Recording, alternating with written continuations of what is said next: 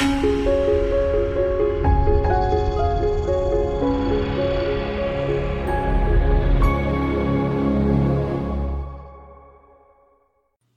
is Jim Fleming. Thanks for listening to this podcast. If you'd like to find out more about Stuart Heights or more about our class, or if you'd like to leave us some feedback, you can do so at teachings.jim314.com. Enjoy the lesson. Well, good morning, everybody. So, this morning we finish up our 20 week series in Colossians. So, if you got your Bibles, open up to Colossians. And this may be the last time I say this for a little while, unless we reference Colossians in another series. And obviously, then we'll go look at Colossians. But, um, so, just to quickly review, if you're on the front side of your handout, uh, you got the map there in quadrant 3, 2 slash 3F is the city of Colossae. Uh, it's real close to Laodicea and Philadelphia, uh, right there in the, the southern port of Phrygia and uh, just north of uh, Lycia. Um, and we think Paul wrote this letter from prison in Rome sometime around um, AD 60 or so. I'm going to stop. I'm going to resist the urge to make a 60s joke right here. So there you go, right? All right. So in Colossians, here's your first blank. Uh, Paul exalts Christ above, and then I've got listed just tons and tons and tons of stuff, and that's that's what he does. Christ is above all of these other things. Uh, creation, reconciliation, methods with God. He's above the church, philosophy, law, legalism, carnality, divisions, the Christian's character, our behavior, uh, friendship. Christ is above all. Um, I, almost envision as, as Christ is talking to his amanuensis, writing this letter, that he's wearing a t-shirt that says ain't nobody got time for that for anything else other than jesus. It's just only and always about jesus in colossians all the way through. Uh, and the idea is that colossians was written here's your next blank to set straight the idea that jesus is better than anything and everything that could be mixed in with christianity. He, talks about don't add this and don't add this and don't add this. It's christ and christ alone. Uh, quote here from Guzik, he says, Whatever the problem was precisely, Paul dealt with on the solution a better understanding of, yeah, of Jesus Christ. That's right. Better understanding of Jesus. So we're going to start in Colossians 1 1. And we're going to read through the entire book, but as we go through, I'm going to stop and make some comments and kind of a summary of the entire series. So on the back side of your handout, if you missed any weeks of Colossians, these are kind of the nuggets all the way through. All right? So if somebody stopped me on the street and said, What is Colossians about? Today's Sunday school class would answer that question. All right, you ready? Colossians 1 1 Paul, an apostle of Jesus Christ by the will of God, and Timothy, our brother, to the saints and faithful brethren in Christ who are in Colossae, grace to you and peace from God our Father and the Lord Jesus Christ. So the application from week number one was small places with short futures have value to God. So Anybody remember way back 20 weeks ago why I made that statement? Small places with short futures. Colossae was what, big town or a little town? It was a little town. And somewhere around 10 to 15 years after this letter is written, an earthquake hits Colossae and wrecks it, just completely wrecks it. Uh, takes a very, very long time for it to be rebuilt. So, even a place that has a short future, and God knew the future, God knew that earthquake was coming, was important and valuable in God's eyes, even small places. So if you come from a small town, great. It's valuable in God's eyes, and we have evidence of that because of the historical nature of Colossae. So personalization, value small places. Don't don't look down on uh, a location just because it happens to be a small place. Verse three, we give thanks to the God and Father of our Lord Jesus Christ now, this is not thanks to these people, but thanks to God for these people, praying always for you, since we heard of your faith in Christ Jesus and of your love for all the saints. That's a great thing to be known for, isn't it? You're known for your love for all of God's children. That's a good reputation.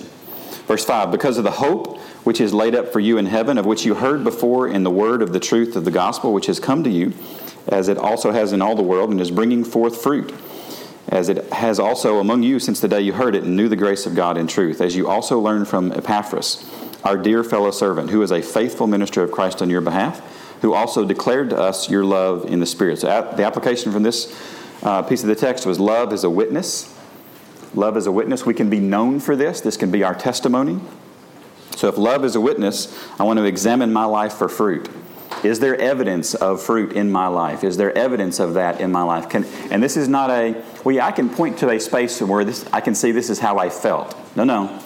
Fruit is not something you feel, fruit is something you touch, fruit is something you can see. So this is not a, well, I felt love toward this person. Well, wonderful.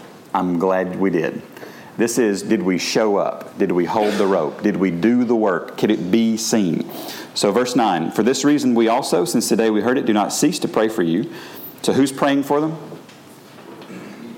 We, right? There's a group of people here with Paul coming in and out of his life. So, for this reason, we also, since today we heard it, do not cease to pray for you and to ask that you may be filled. This is the first time this word shows up. It's the word crammed, full, with the knowledge of his will in all wisdom and spiritual understanding, that you may walk worthy of the Lord, fully pleasing Him, being fruitful in every good work, and increasing in the knowledge of God, strengthened with all might, according to His glorious power, for all patience and long suffering with joy, giving thanks to the Father, again, thanks to God, not thanks to them, thanks to the Father who has qualified us to be partakers of the inheritance of the saints in the light. Remember that word qualified? We talked about the Olympics and this idea that, that when, if I wanted to go compete in the Olympics in. Uh, What's something that, that I could compete in the Olympics in? What, math class? I actually, so if I'd made straight A's in math, I probably could have competed in the Olympics in math class, but I, I didn't. Uh, I just didn't quit taking the classes, and they eventually gave me a degree. So I'm, I'm really not that good at it. Um, something I can compete. Curling. Is it? You said curling? I would love to compete in curling because you know? Have you ever watched anybody watched curling? You know the sport? Yes, on ice with the and they with the broom and um, the first time I saw him, I was like, why is he screaming at this rock and saying hard, hard? I was like, what, what is his problem? He's got some issue, right? But anyway, so if, if I wanted to compete in the Olympics, I have to qualify. I have to go through the process. I have to go through the steps. I have to show that I'm good enough. This word is somebody else qualified me and let me go in their place and participate. So the Father, who has qualified us to be partakers in the inheritance of the saints in the light.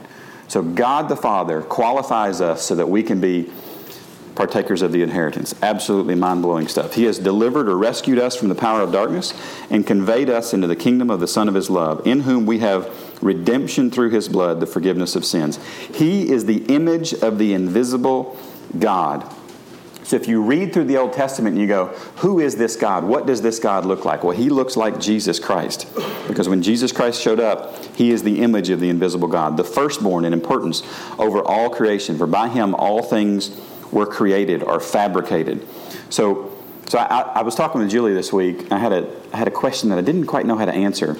Um, so in John chapter one, who is the Word? Jesus is the Word. That's the easy part. In Genesis chapter 1, who speaks? God speaks. Which member of the Godhead speaks? That's what I wanted to say. I really wanted to say Jesus speaks. So, what do you do when you have a question about the Bible? You use the Bible. Yes, thank you very much. You use the Bible. So I looked at the word God in Genesis chapter 1. It's the word Elohim. That's God.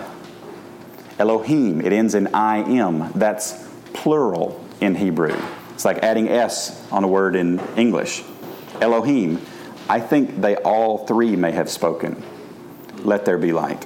Now, think about that one for just a second. So, Jesus is the Word in John 1, and He was part of the voice in Genesis 1. So, when it says all things by Him were created, yep, He was there. He spoke this into existence. All things that are in heaven and that are on earth. So, this is one way to divide up all things. All things that are visible, all things that are invisible. This is another way to divide up all things. Whether thrones or offices or dominions, these are rulers or governments or principalities, the head rulers or powers, the authority behind the rulers, all things were created through him and for him.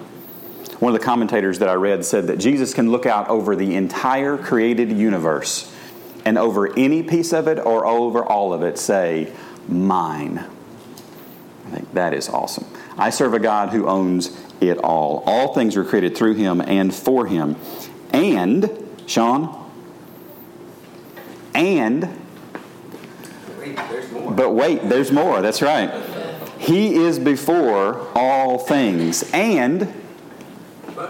wait, there's more. Yes, stop drinking. I'm going to need you. In him, all things consist or are set together. Uh, Lightfoot's got a great quote. He says, He is the principle of cohesion in the universe. He impresses on creation that unity and solidarity, which makes it a cosmos instead of a chaos. So when you hear scientists on television talk about the great chaos, it's not chaos. No, no, no, no, no, no. Every, every atom in the universe is under his control. I don't, I'm not a, I'm not a uh, physicist, so I don't know, like the pieces inside of an atom, they're under his control too. So you can keep going as, as far down as we understand and then farther, because I'm sure there's stuff that we don't understand just because we can't see it. He is in control of all of that. It is, it is cohesive. In him, all things consist. And wait, there's more. now he's got it. All right, he's got the Ron Popeil's. He is the head of the body, singular. There's one body. The church, singular. There's one church. Who is the beginning, the firstborn from the dead? He is the firstborn from the dead. Jesus took my death to the grave and he left it there. And he brings out life and he gives that to me. He is the firstborn from the dead, that in all things he may have the preeminence. Because there, quite frankly, there is no other spot for Jesus. He is first. In any list, he is first. So, application, there is always more with Jesus. I love the ands in this part of Colossians chapter 1. So, look for the more. Look for the more. Just when we think that we've got him figured out, Sean? There's more. There's more. There's more. Verse 19 For it pleased the Father that in him, in Jesus, all the fullness should dwell or house permanently, and by him to reconcile all things to himself. See, Christ is going to fix the universe one day. I think he's actually going to fix it by destroying it and then creating a new one. But uh, in, in, in Revelation, and I think we'll get there, it talks about the, the heavens and the earth burning up with a great, um, different translations say great vehemence or great uh, power. And if you, if Christ is exactly the cohesion in the universe, if He is holding all the atoms in the universe together, if you release what is holding all the atoms in the universe together, they will all explode, and the universe will be no more. That's an interesting way to go out. Now, so somebody asked me at work the other day, "Do you believe in the Big Bang?" Actually, I do believe in a Big Bang. I just think you've got it wrong in your chronology. I think it's at the end of all things, not at the beginning of all things. And, and then after the Big Bang, God will do his thing and he will create again, and it will be a place of unbelievable wonder. So different, in fact, that the writers of the Bible say that we can't even understand it. Now, how awesome is that? How awesome is that? It's fantastic stuff. So, by him to reconcile all things to himself. By him, whether things on the earth or things in heaven, having made peace or harmonizing through the blood of his cross. Verse 21 And you who were alienated and enemies in your mind by wicked works, yet now he has reconciled. That's us. Because the Colossians were Jews and Gentiles, so this is us. In the body of his flesh through death, to present you holy and. So not just holy, but blameless. And, but wait, there's more. Above reproach. This, this word for above reproach is unthinkably guilty. There is no scenario in which, if somebody was charged with a crime, that you would think that they were guilty of that. Okay? So I think for this example, we picked a child and said mass murder. Did we, did we talk about this in, in Sunday school? Yeah. So, Austin? Hey, Austin. Hello, Austin. What's up, man? How you doing? Cool. Do you have any toy guns at home? Oh, yes. goodness. You got a cool. Do they actually fire real bullets? No, of course they don't. So, would we ever consider that Austin had actually committed a real crime with a real gun? Course not, right? I mean, this is this is ludicrous to think this. There's no scenario that we would think this. That is the word here. This unthinkably guilty, above reproach in His sight. Literally, the word means standing directly in front of. So there will be a day where we stand directly in front of God. What you going to do then? I know what I'm going to do. To say, Jesus. I have a feeling Jesus is going to stand in front of me. And that's all God can see.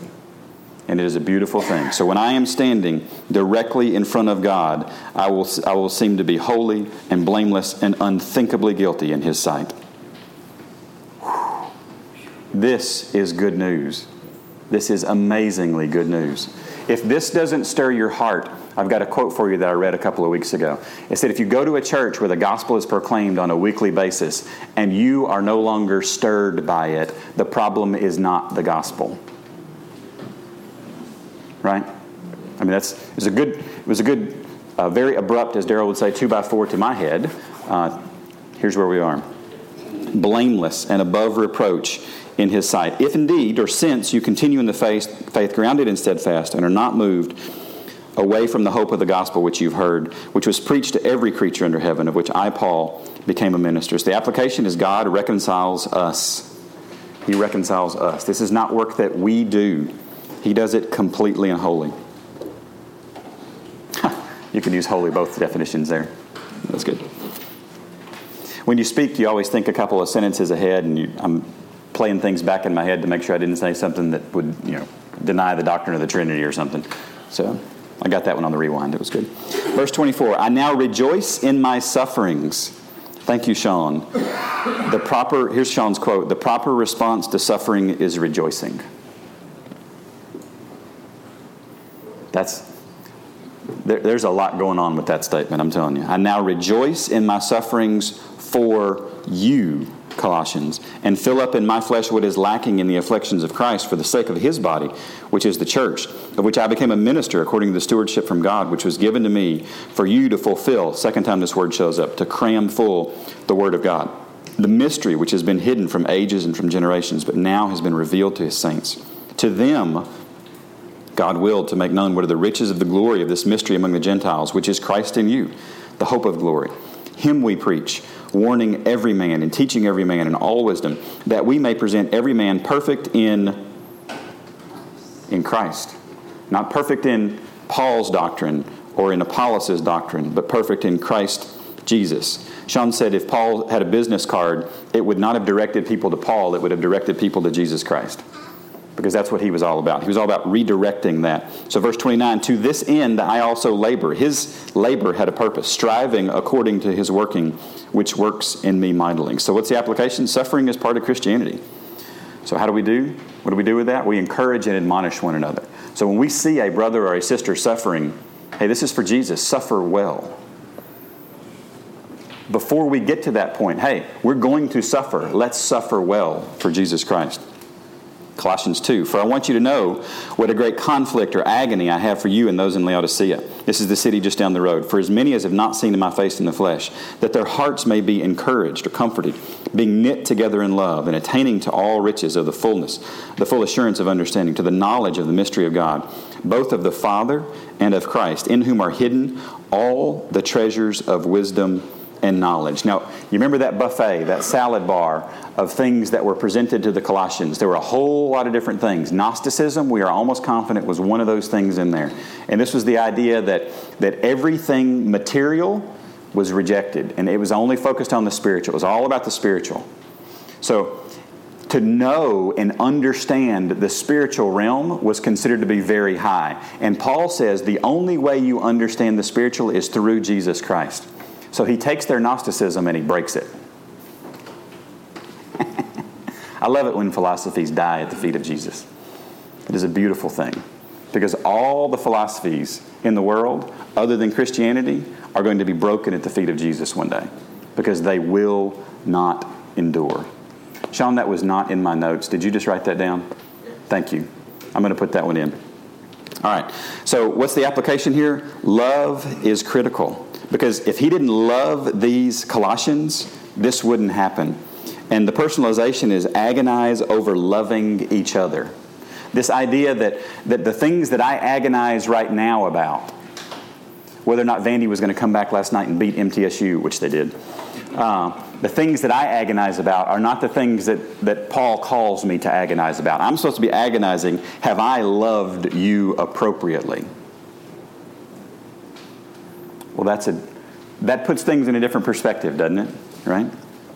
Verse 4 Now, this I say, lest anyone should deceive you And this is deception up close with persuasive words. For though I am absent in the flesh, yet I am with you in the spirit. Now, remember, we talked about, we use this phrase periodically. Well, I'm with you in spirit.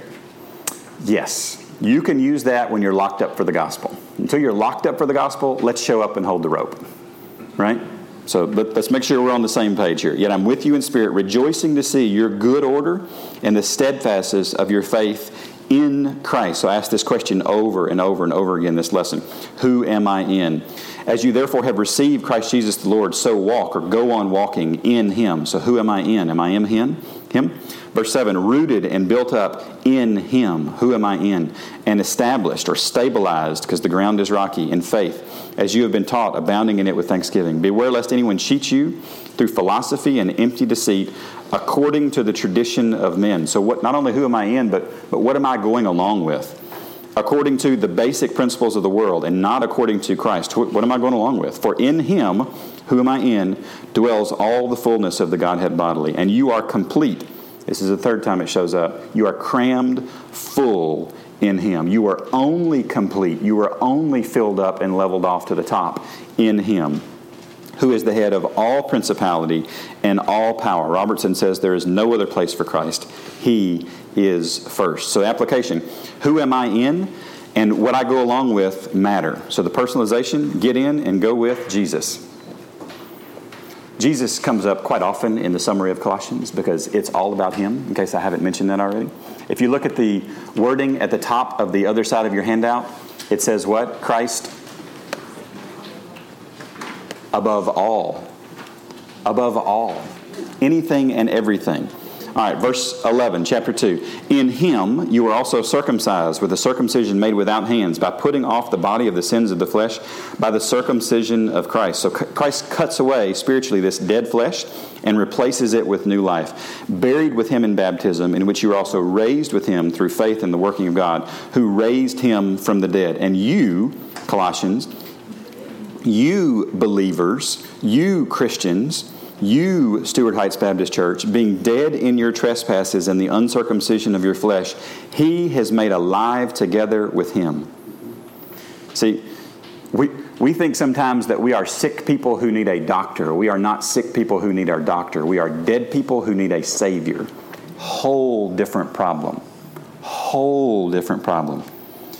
He has made alive together with him, having forgiven you all trespasses, having wiped out or anointed over. This is a this is a physical touch job. You don't anoint from a distance. You anoint up close and you get your hands dirty when you do it. Having wiped out the handwriting of requirements or that IOU that was against us, which was contrary to us, and he has taken the, the tense here is once and for all, taken it out of the way, having nailed it to the cross. Now, we talked about in this lesson that there was something nailed to the, to the cross of Jesus Christ that was above his head. What was above his head? There was a statement that was above his head.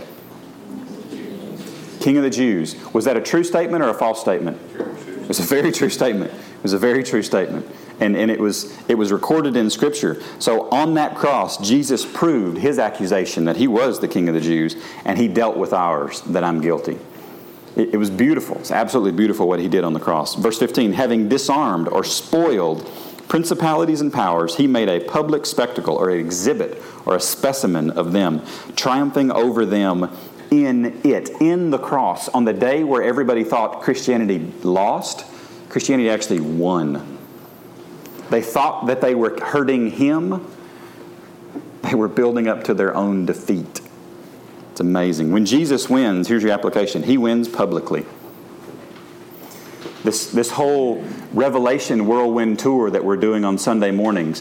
You know, when Jesus comes in the beginning of the Gospels, it's the enfleshment of God. God, the flesh is wrapped around God, and it is contained in a human body, so that God does not overwhelm us with His presence, as He did many times in the Old Testament. Revelation is about the unfleshing of that, the true revealing of who Jesus Christ is, and that revealing blows the world away. It is overwhelming. So when he wins, he wins publicly. Verse 16. So, so Paul starts to, he's now going to deal with some philosophies. The first one he deals with is legalism. Let no one judge you in food or in drink or regarding a festival or a new moon or Sabbaths, which are a shadow of things to come, but the substance is of Christ. Verse 18, he talks about mysticism now. Let no one cheat you of your reward, taking delight in false humility and worship of angels, intruding into those things which he has not seen, vainly puffed up by his fleshly mind, and not holding fast to the head, from whom all the body, nourished and knit together by joints and ligaments, grows with the increase that is from God. verse 20, he starts to deal with asceticism. Therefore, if you died with Christ, if you died with Christ from the basic principles of the world, why, as though living in the world, do you subject yourselves to regulation? To regulation. So he's saying, why are you going back to the law? Do not touch, do not taste, do not handle, which all concern things which perish with the using according to the commandments and the doctrines of men. These things indeed have an appearance of wisdom. So if you want to have an appearance of wisdom, go be a legalist. In self imposed religion, false humility, write that one down too, Sean, that was good. False humility and neglect of the body this is what asceticism is it's saying that I'm going to deny myself all these things. Well, that, what is that going to help? That's not, that's not what Christianity is about, but of no value against the indulgence of the flesh. This is not going to help us. So the application is shadows are real. There are shadow philosophies and theologies in the world, but I want you to be satisfied with the substance. The only philosophy in the entire planet that has any substance that will endure is Jesus Christ, and that, and that alone. Colossians 3. If then you were raised with Christ, have you been raised with Christ, church? Yes. So, yes. So, since we have been raised with Christ, seek. He starts to use imperatives now. The imperatives come out in full force. Seek those things which are above. Love heavenly things, is what Clark says. Where Christ is, sitting at the right hand of God. Set, another imperative, your mind on things above, not on things in the earth. For you died and your life is hidden with Christ in God. When Christ, who is our life, appears, then you will also appear with him in glory, because the future is always better for the believer. Verse 5 Therefore, since we're dead, since we've died, since we've been raised with Christ, put to death your members which are on the earth fornication, uncleanness, passion, evil desire, covetousness, which is idolatry. Because of these things, the wrath of God is coming upon the sons of disobedience, in which you yourselves once walked when you lived in them. So our focus should be above. So what I want you to do, I want you to look up. I want you to look up. Because when we look down, we take our eyes off of Him. Look up on Christ. Verse 8, but you now yourselves are to put off, another imperative, all these things anger and wrath and malice and blasphemy, filthy language out of your mouth. Do not lie to one another, since you've put off the old man. See, the old man's looking back at Adam with his deeds and have put on the new man. The new man is looking at Jesus, who is renewed or renovated in knowledge according to the image of him who created him. All these, uh, my, my, wife, HGTV, yep, you seen these renovation shows? Yes. Y'all ever watch these renovation shows? Yes, this is how they typically start. He's a drifter, and she just graduated college with $400,000 in debt. Their budget for a new home is $7.3 million. We're going to tour Europe for three weeks trying to find them a place that they can comfortably afford. And you're like, what? I mean, how do you, I, have yet, I've yet to wrap my head around how these, yeah, whatever, okay. All that stuff is about renovating stuff or finding a place. Paul is saying, my brain has been renovated with the knowledge of Jesus Christ. I have a new body. That should excite us. Right? Because I have to live in this thing for the rest of my life. I'm glad he did something with it. Put on the new man who is renewed or renovated in knowledge according to the image of him who created him, where there is neither Greek nor Jew, so racial distinctions disappear in the Christ in Christ. Circumcised nor uncircumcised, so religious background distinctions disappear. Barbarian, speech distinctions disappear. Scythian, cultural distinctions disappear. Slave nor free, class distinctions disappear but Christ is all and in all. So, what about this? Well, Christianity has commands to follow, and here's what they look like put off and put on. It's real straightforward. Put off and put on. Put off with one step, put on with the next. Put off with one step, put on with the next. Wash, rinse, and repeat. Now, implementing this next paragraph only works if we implement the paragraph before it. You cannot do verses 12 through 17 if you have not done verses 1 through 11. It does not work. So, therefore, as the elect or the favorite of God, holy and beloved, put on tender mercies, kindness, humility, meekness, long suffering, bearing with one another, and forgiving one another. If anyone has a complaint against another, even as Christ forgave you, so you must also do. But above all these things, put on love, which is the bond of perfection. After this lesson, Doug Skinner sent me a note, and he said, I cannot help but to think of a steel band around an old wagon wheel holding it all together. If one spoke is broken, then it becomes a rough ride. But if you lose that band around the whole thing, you go nowhere. Well, just mic drop on me. That was awesome. Good stuff. Above all these things, put on love, which is the bond of perfection, and let the peace of God rule or umpire in your hearts, to which you were also called in one body. This is peace in the body, not peace in an individual. And be imperative, thankful. Let an imperative, the word of Christ dwell or be at home in you richly in all wisdom, teaching and admonishing one another in psalms and hymns and spiritual songs singing with grace in your hearts to the Lord. And whatever you do in word or deed, do all in the name of the Lord Jesus. Giving thanks to God the Father through Him. So, this do all in the name of the Lord Jesus is a filter. Because if we can do something in the name of Jesus Christ and give thanks to Him in the name of Jesus Christ, this is now in the realm of something that we are okay doing. So, filter my life in Jesus' name filter my life in Jesus' name. Now, starting in verse 18, who is Paul is still speaking to believers. He is still speaking to people who are in Christ. We cannot expect a pagan to follow what is happening in verses 18 and beyond. Wives, submit, an imperative, to your own husbands. And submission is not inequality. There's an order, it says uh, Stedman here, there's an order of authority in all of God's world. The Father observes it, the Son observes it, the Holy Spirit observes it. Everything in the universe observes this. Submit to your own husbands as is fitting in the Lord. Husbands, love, an imperative. Agapeo, your wives, and do not be bitter toward them. Children, obey, an imperative, your parents in all things, for this is well pleasing to the Lord. Fathers, do not provoke, an imperative, your children, lest they become discouraged. Bondservants, obey, an imperative, in all things your masters, according to the flesh, not with eye service as men pleasers, but in sincerity of heart, fearing God. Don't keep your eye on the clock. Verse 23 And whatever you do, do, an imperative, it heartily, as to the Lord and not to men. Did anybody go and put a as to the Lord sticker on their computer at work? I did. Good, solid advice here. You want practical advice for your, your work life? You put a as unto the Lord sticker on your monitor at your work because that's who you're working for.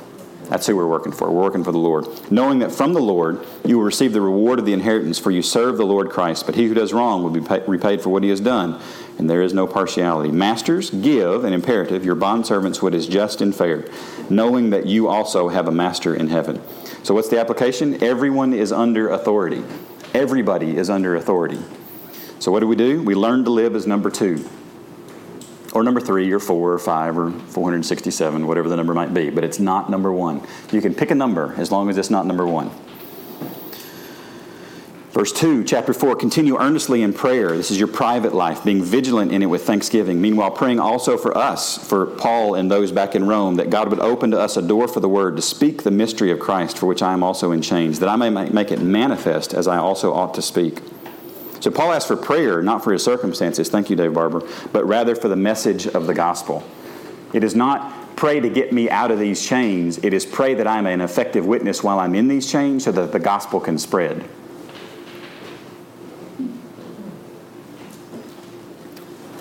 wow.